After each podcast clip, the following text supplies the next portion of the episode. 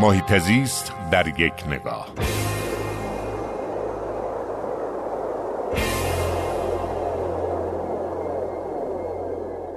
یک اتفاق جالب و امیدوار کننده که هفته گذشته ما شاهدش بودیم. توقف عملیات تونل سبزکو بود در استان چهارمحال بختیاری که با جدیت دوستداران محیط زیست در اون استان اتفاق افتاد و اینکه تونستن یک پروژه چند هزار میلیارد تومنی رو در واقع متوقف بکنن. این امید و در دل دوستداران محیط زیست ایجاد کرد که ما می‌توانیم این ما می‌توانیم کار بسیار مهمیه و باعث میشه تا سرمایه اجتماعی به حوزه محیط زیست برگرده.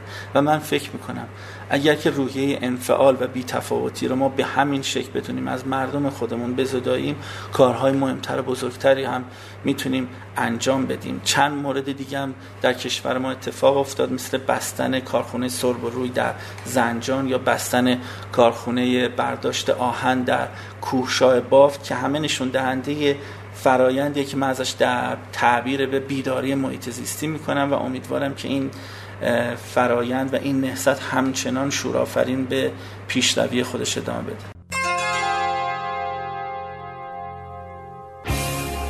هر جا حال محیط زیست خوب است حال مردم خوب است.